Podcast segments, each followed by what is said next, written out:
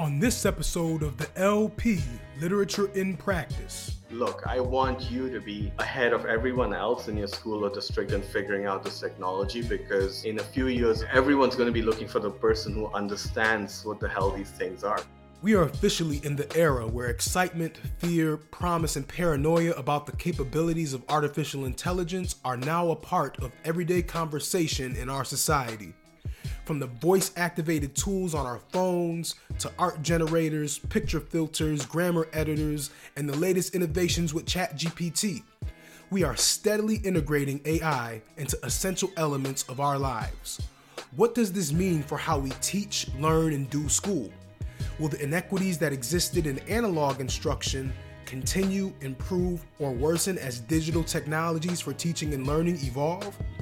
Before I read Varun Arora's well timed book, Artificial Intelligence in Schools A Guide for Teachers, Administrators, and Technology Leaders, I was deeply cynical about any positive potential AI use could have on how we teach kids in school. Through his book and our conversations, however, I became more cautious than cynical as he invited me and others to explore opportunities to guide AI development in a manner that enhances teacher ownership of equitable instruction instead of replacing or negating it.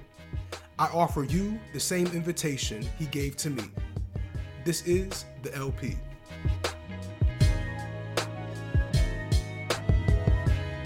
Our guest for this podcast is none other than the author of Artificial Intelligence in Schools, a guide for teachers, administrators, and technology leaders. His name is Varun Arora. Um, he is also the CEO of Open Curriculum, an education technology company that uses expert systems, natural language processing technologies, and knowledge on effective instructional practices to help K 12 teachers design high quality curriculum and instruction using research and evidence from classrooms around the world. Live from Oman is Brother Varun. How you doing, sir? I'm excellent. I'm super excited. I've been a fan of everything Unbound Ed. I've been a fan of your podcast. So this is a delight to be here. Thank you. No, no, thank you. So before we get into your book, we got to know a bit about Mr. Arora. What was your favorite text as a kid? And then what is your favorite text as an adult? So as a kid, we grew up in a really bad reading environment. We had a lot of texts that were selected by the education system and the designers of our curriculum that had absolutely no relevance to the world we were in. We were reading British authors and Irish poets who were talking about the joys of spring and the horrors of fall or, or, or the, the, the horrors of winter. And, and for us, we were living in Oman, growing up in Oman it was just a monoclimate of just hot, hot, hot, and hot. Mm. So it was summer all year long. So it was really hard to relate to those texts. There was like a very early understanding of the fact that if you don't take concerted effort to make texts available in libraries and within uh, language instruction and literature instruction that are uh, relevant, you're going to lose kids. But fortunately, it didn't mean that I might, you know, uh, going ahead, I, I was I was disengaged entirely um, I think in, in college I was or, or, or, early high school I was very excited about Dan Brown stuff because it was a very beautiful way to understand religion without reading dense religious texts. Mm. Uh, growing up in the Middle East as a non-Muslim uh, with friends who were of all faiths, I was really excited about understanding, you know, where people came from, but I wanted a story around it. So Dan Brown really helped. But Lately, I've been drawn to texts that help me understand the world better, understand progress, development, where we're moving as a species. So I think the last book I read, which is a book called Enlightenment Now by this person called Steven Pinker, has just moved me in profound mm-hmm. ways. It was it was on Bill Gates' best. It's probably he, he, I think he said it was one of the best books he ever read in his life. And mm-hmm. sure enough, you know, I, I just was drawn to it through the entire 600 pages couldn't couldn't leave it couldn't put it down. So that that's my favorite text right now. Wow. Wow. All three of those experiences you just identified help me understand why you wrote the book that you wrote and how you wrote it too. First question i want to ask you is just if you could take a moment to describe the environment your book is designed to address. So we have this extremely i want to say odd and um, unseen untested waters that we've that we've arrived in and it's I was I was hoping I, I, can, I can think of some analogies or some precedents, and I, I really couldn't. And the situation that we've found ourselves in is that there's an extreme stress on teaching as a profession, and that's pre-COVID. I'm not even talking about the absurdity of the number of variables that confound how we think about what a teacher's role is in the classroom, how we think about equity in the classroom, how we think about what students ought to be learning. And we're seeing in this in this time of extreme stress, whenever there's a stress in any professional environment or industry, there is a there is a desire to move towards um, new processes, new methodologies. It is just what naturally happens in the in the structure of organizations and human progress. And so we're seeing schools and um, make, make a lot of like new investments in educational technologies in, in, in school management technologies. This is impacting like you know student learning depth. This is impacting enrollment. This is impacting student participation engagement. Just the absolute sheer number of tools we've been introducing in the past two or three years when there's been like a sudden shift in in move to uh, learning at home without a lot of thought. And mm-hmm. so one of the interesting things about this is these are all tools and technologies that are fundamental to the role of schools and teachers this is what a student learns, how they learn, how they experience instruction in a virtual environment, how they get assessed. This is all core to what a school does. It should be ideally aligned to the district's philosophy. This should be ideally aligned to what's going on in the classroom, to what the experience of the student is. So the larger setup here is that none of this is ancillary or extraneous to what schools do. Mm. Yet, within this context, the number of principals, the number of department heads, the number of teachers, the number of coaches, and I'm not talking about faculty in universities. I'm talking about people who are doing that in the classrooms on a daily basis. The people who have built an understanding of these things that we call a core teachers focus, a core schools focus, who understand the technologies that are coming into the classroom is almost negligible. And again, I said I was mm-hmm. trying to find a precedent in the past, and it's like there is there is literally none because in every change in process or, or technology, there's been a desire to understand what's next. And we're at a crossroads where schools are barely functioning, surviving, and, and so there's very few people who truly understand what's being used. And mm-hmm. my fear is that we slowly and unawareingly make these things other people's business. We say this is what companies do, or this is what tech innovators do. And they don't understand and value what we value. They don't understand our kids. They don't understand the physical spaces we are in. And so it's funny because on one hand, there's a lot of these things, but there's an like absence of complete absence of interest in understanding it from a school side, from an educator side. And this is not like other technology. When, when we talk about artificial intelligence in particular, it's not like projectors, it's not like laptops, which we could right. just figure out. My real fear is that we end up in this long period of darkness. And after mm-hmm. 20 years, we say, oh my gosh, we're in a crisis because for 20 years we've been pulling in these pieces of technology and as teachers and as principals, we have no idea how they work and what they do and what they did to our kids. So instead of reflecting 20 years later and saying we screwed up, I think we should be a whole lot more proactive.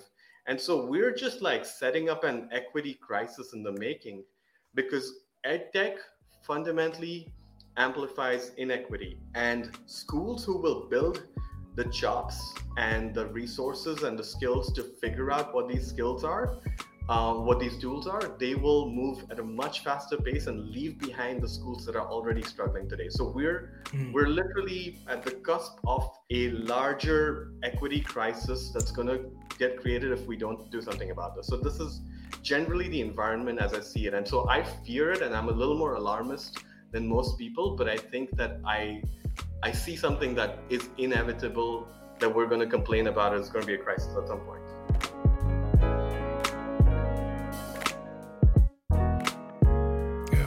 You know, like uh, you you identify you self-identified as an alarmist, but sometimes uh, if you know what's coming around the corner because you're already around the corner, it's hard to say that you know somebody's an alarmist because you know what's missing, you know what's coming, um, and and you want folks uh, to know. What are some key concepts or terms that routinely pop up in this text as it explores what's going on in this environment regarding your argument for artificial intelligence being an aid to the school environment? Like, what are some key words and terms that are present through your book? Cool, because the book is fundamentally, you know, technical in nature. It is it is meant to make teachers a little uncomfortable. So I would say that the, the most important term or phrase throughout the book is this idea of pattern recognition. And I think mm-hmm. if there is a fundamental new concept that the book coins, which is I've never come across it in, in literature, is that great teachers are great pattern recognizers. Teachers early in their career are not so great at pattern recognition. So pattern recognition is, is a core idea. I would say another core idea is this idea of deeper learning which is different from deep learning, which is fundamental to a lot of AI innovation, but this idea of very deep engagement, deep curiosity. We've been talking about these ideas for a really long time, but I think that's a phrase that that's a that's a that, that's two words that sums up the idea of you know extremely deep interest from a student's part uh, very well. And the third is data. It's it's fundamental to absolutely everything we talk about in AI.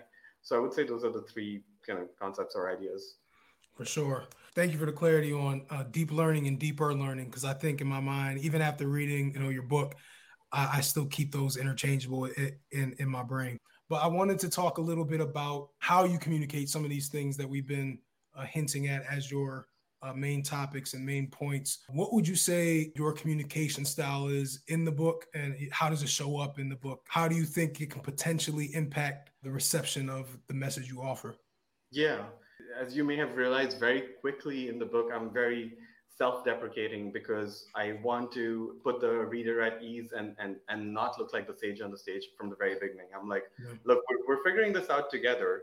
You know, you think of those Hollywood movies in which there are uh, you know, aliens going to show up on the earth and somebody is like mentally programmed to have communicated with them like more easily than others or like knows what's going to happen in the future.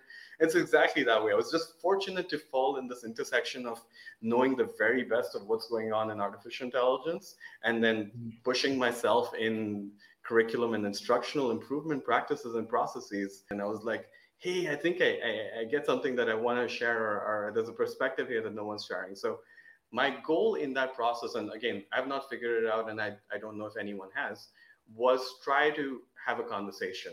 I try to not act like the guy who knows it all. And I try to, you know, whenever I present something to an audience, like lately, even when I talk about the book, I've been moving away from the presentation format, from the lecture format. I've been insisting every talk I mm-hmm. give is can, can I sit with the participants? Can I make it a Socratic seminar? So that's my general go to because I realized uh, one of the best practices was, you know, when we when we had oral communication traditions where uh, story building was really important because I cannot uh, help you understand the importance of what the moment we are in and the challenges we'll face if I present it on two slides out of a 100 slides. I have to set it up like a story, like the arc of a story, and present unresolved tensions first help you see uh, the challenge. Like in a, a sherlock holmes uh, show where you're showing like the death scene as the first thing. You're not you're not waiting to put it right. in the end right? And you're saying this is exactly what happened. Hey audience member we're going to give you all the information up front. But then slowly and steadily we're going to try to break down what led to this so you don't think that there is something you don't know, but it like unravels as a mystery in your own head as as more pieces of the puzzle come you know come out. Uh, and this is very much true of the things I'm describing, which is you know these complex formulae, these black box, these systems.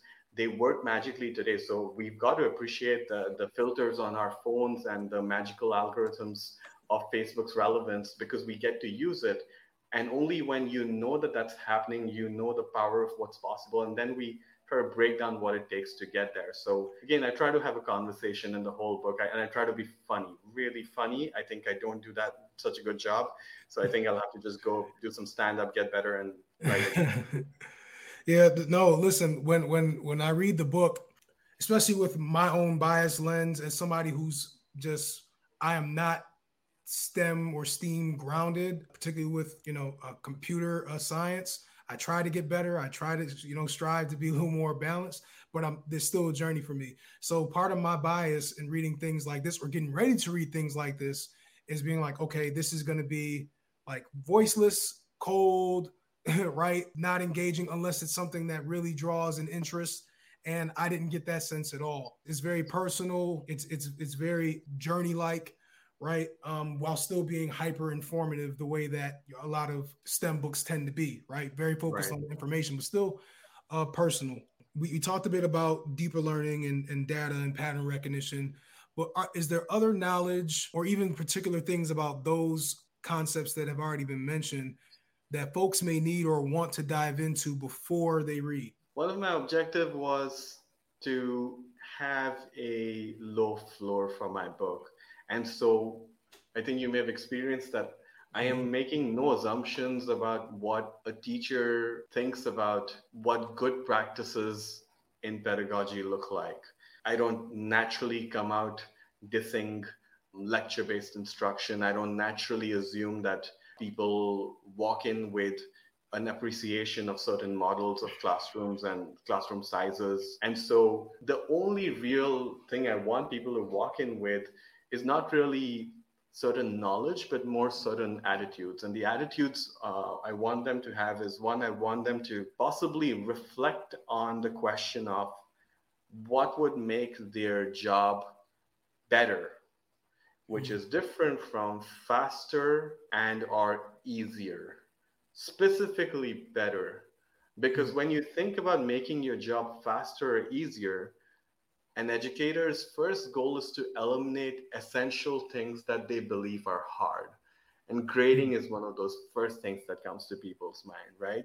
How can we eliminate that? When you think about better, you say, well, it's grading is essential, feedback is essential, you know, formative assessments on a frequent basis essential. But what would enable it to be better would be certain amount of supports and resources from within the school, exit tickets prepared for me, great, deep, rigorous curriculum and text based questions, document based questions pre written for me. So, what would make it better? And this is a question that I want people to reflect on rather than going out and reading something. The other thing, maybe, which would be useful is an educator asking themselves, what do I see myself doing for my school, my district, for my students, eventually, consequently, in identifying educational technology for the future. Again, something that they can't read about, but I think it is very much a text for personal growth and success. I open with the fact that, look, I want you to be ahead of everyone else in your school or district in figuring out this technology because it's in, in a few years it's going to be everyone's going to be looking for the person who understands what the hell these things are so just if they don't see their role at any point in identifying, in researching, in reasoning about these technologies, then it's going to be slightly weaker for them. And so it's a good question for them to ask. Yeah, no, and and as a reader, I definitely appreciate it in terms of honestly, it just it read like a teacher was writing it because of the accessibility, the scaffolds, the direct review of vocabulary, right? You know, sidebars around resources and concepts along with your easygoing storytelling narration. You know, again, all this makes sense in terms of those three particular things you shared in the beginning about your your favorite books now, like Dan Brown, right? And how you grew up reading where you wanted something that was a little more uh, accessible to your identities. I've, I've definitely gathered that much. I want to ask juicier text dependent questions uh, that I came up with and just thought about during my time reading your book, Artificial Intelligence in Schools. How could or how does AI factor in culture in education instruction and should it? Is, is that the place for AI to be in? Right. So, the ground I want to establish for that is that, okay, there's a lot of people who sound the alarm bells for AI in education. Their entire bit is that there is, or what they try to bring to the fore is that there is possible bias in AI that we need to be aware of. Okay, so they're not necessarily talking about culture because I don't think they understand what culture is, but they're saying, look, this is cool, this is great, it's happening, it's all around you, uh, but there is bias that you need to be aware of. At that moment, understanding that that perspective and seeing these people write about this and trying to explain this to educators like i wonder like to what extent do people think that technologies in general are like culture free. Because if they do, I think that's like, it's such a big problem. It's like we've not done the zero thing to, to, speak like a computer scientist in some way, we've not done the first thing or the zero thing to explain to people what making these technologies is. I, I think every piece of technology, every physical piece of technology, every software, everything we interact with on a daily basis on our phones and our computers, like embodies and carries culture because every line of code, every user interface is like a decision, it's a choice. And, and you may say, well, tools like Facebook and Instagram are made by very culturally rich and diverse teams in a large organization. But irrespective, they reflect the culture of those three of like each feature. How many designers do you think are sitting on it, and how many engineers do you think are sitting on it? Like it's two or three in each of those cases. How culturally diverse can we get those features to be? So I my first thing is okay guys just if we if we if we have to establish the most basic conversation starter in this is we have to agree universally that every piece of technology has culture embedded and that culture reflects the culture of the maker. It's still very hard for a creator to embody another person's culture. I think we understand that as ed- educators, the challenges a curriculum writer has knowing their demographic, the challenge a teacher has who lives sometimes in the same neighborhoods as the kids who show up in the classroom, sometimes and often not, struggling to understand the culture, right? So this is this is the first problem. So if we if we we collectively agree upon this, this idea of benchmarks, which is the fact that we have collective signs of progress. Every advancement made in AI has a metric, has a has a like a score. You know, we're all aspiring towards improving the score. So the more universal a system becomes, the more culturally average it becomes. Mm-hmm. Because you are trying to figure out what the midpoint or median of success across all these countries is. And now if you put an educator lens on, you say, we have like the greatest example of averages, and that's called bad curriculum made by publishers. Bad generic curriculum meets no one anywhere. The more number of teachers and school district leaders who are like embedded in the process of the design uh, and construction of these technologies, the, the better place will be in the future. And and I, I couldn't be more uh, confident and excited about this. But but nobody's talking about this, and that that makes me really worried. Yeah, no, for sure. I, I, I agree. Like books like yours that bring the attention on AI in general and bring the attention on the need for education so that way things can be more equitable and more accessible to everybody the way that you've been describing is important um, for sure with that being said i have to ask my final question to you which i feel like you've answered in pieces uh, over the course of the interview, which was my pattern recognition skills. um, how does your book help support folks who want to make instruction more grade level, engaging, affirming, and or meaningful for students? Okay. Grade level, engaging, affirming, and meaningful for students.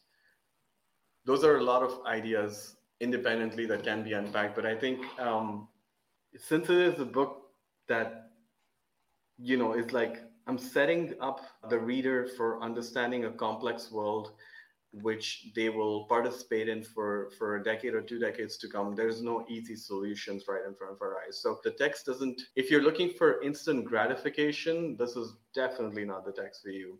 So it doesn't do it in direct ways. But in indirect ways it gives a hopeful innovative educator so many tools and techniques to to think about how they will go participate, co engage with computers to increase the relevance of texts, to be able to identify and summarize primary sources rather than being limited to the publisher's choices of texts. The most relevant and rigorous curriculum, there is still a need and desire for a teacher to reflect on the subculture within their school, within their community. The very fundamentals of what we know about schooling and philosophy of classrooms have just such a deep emphasis on the need for teachers and school leaders to be both opinionated and reflect what's happening in their communities and what's happening in the student lives in the classroom. So there is a need for teachers to co-work with computers, an opportunity for teachers to co-work with computers in the future to identify those relevant pieces of knowledge and, and, and texts, to identify different vocabulary, to increase the depth of learning by kind of figuring out what are the pathways through which students have to go to have that very deep experience where the idea of trigonometric functions to have very deep interactions with language. And this needs to happen on a much more decentralized basis than we see it today and so one one like very simple example of what this might look like in the future is we we constantly talk about this idea that we have to increase the relevance of text for students and relevance is a basis for engagement. You can't make something you can't imagine making something really engaging for students if it's not tied to their lives right? So what is like a golden example of relevance in our lives? We like outside of schools we we think of them like uh, Amazon and Netflix, and you know how easily they're able to understand us and how easily they're able to understand what people like us bought. For a educator who is at the cutting edge of technology or wants to be at the cutting edge of technology and partner with people who build technology, for them that idea that there is a concept called collaborative filtering uh, under this umbrella called recommendation systems that they can actually piece together with somebody and use in their classroom for making absolutely anything relevant, whether it's videos they want to watch in the classroom, text they choose, activities they do. I described this like very specific um, example of a teacher in 2030 called Mrs. Wuku. In her world, she will come to a classroom through a system that you know constantly monitors video and student work and she just clicks on the on a button that says recommend class activities for today. And so mm. we go from a point where we're overloading teachers with this complicated decision logic of what pedagogy is relevant at what points to the point where computer systems do all that dirty work and they are responsible for the hard work of listening and interpreting and being there for students. And i think it would it would make the job a lot more easier. So I believe that such a technology can easily exist. I am choosing to keep like my opinions on engagement and like affirmation to myself because I want mm-hmm. schools and teachers to determine and content areas experts to determine how to piece together these small you know tools to to ask for themselves to figure out what what does engagement look like what does making instruction grade level more grade level look like what does affirmation look like what does meaning look like i want that to happen like i want teachers to have the time luxury space to think about those questions they are the most mm. fundamental questions about what matters in the classroom what matters for our students wow way to make this hard to close sorry too many things we, we went all over the place i was all we over the did. place no, no, no, no, no, no. We we went because like every single question, I feel like you were like like a computer scientist. It's very clear and direct to uh, the heart of what's being asked. Just as a close to tie this up into a nice, you know, package, put a nice bow at the top. Can you please bless us with by closing with a quote that you feel like summarizes the intentions and central ideas of your uh, text? Thank you. Thank you for the opportunity. What do we have to do to bring teachers at the center of technological progress to improve teaching and learning? The kind of work that gives them the insight into the student experience and does the heavy lifting of repetitive and laborious tasks. This insight will come not from opaque and shallow learning technologies which are meant for one size fits all, but through experiments in authentic in class and out of class observations leading to a more complex modeling of individual learners and their cognitive, sociocultural, metacognitive, and affective development. This insight will allow us to focus on deeper differentiation by taking the whole child into consideration. At some point in the future, AI, among other things, will help us make the socioeconomic circumstances a child is born into matter less and less in the quest to achieve a high quality education. And that is only imaginable if we take an optimistic view of AI in teaching and learning, because it will support us in shaping its design, application, and research in the years to come.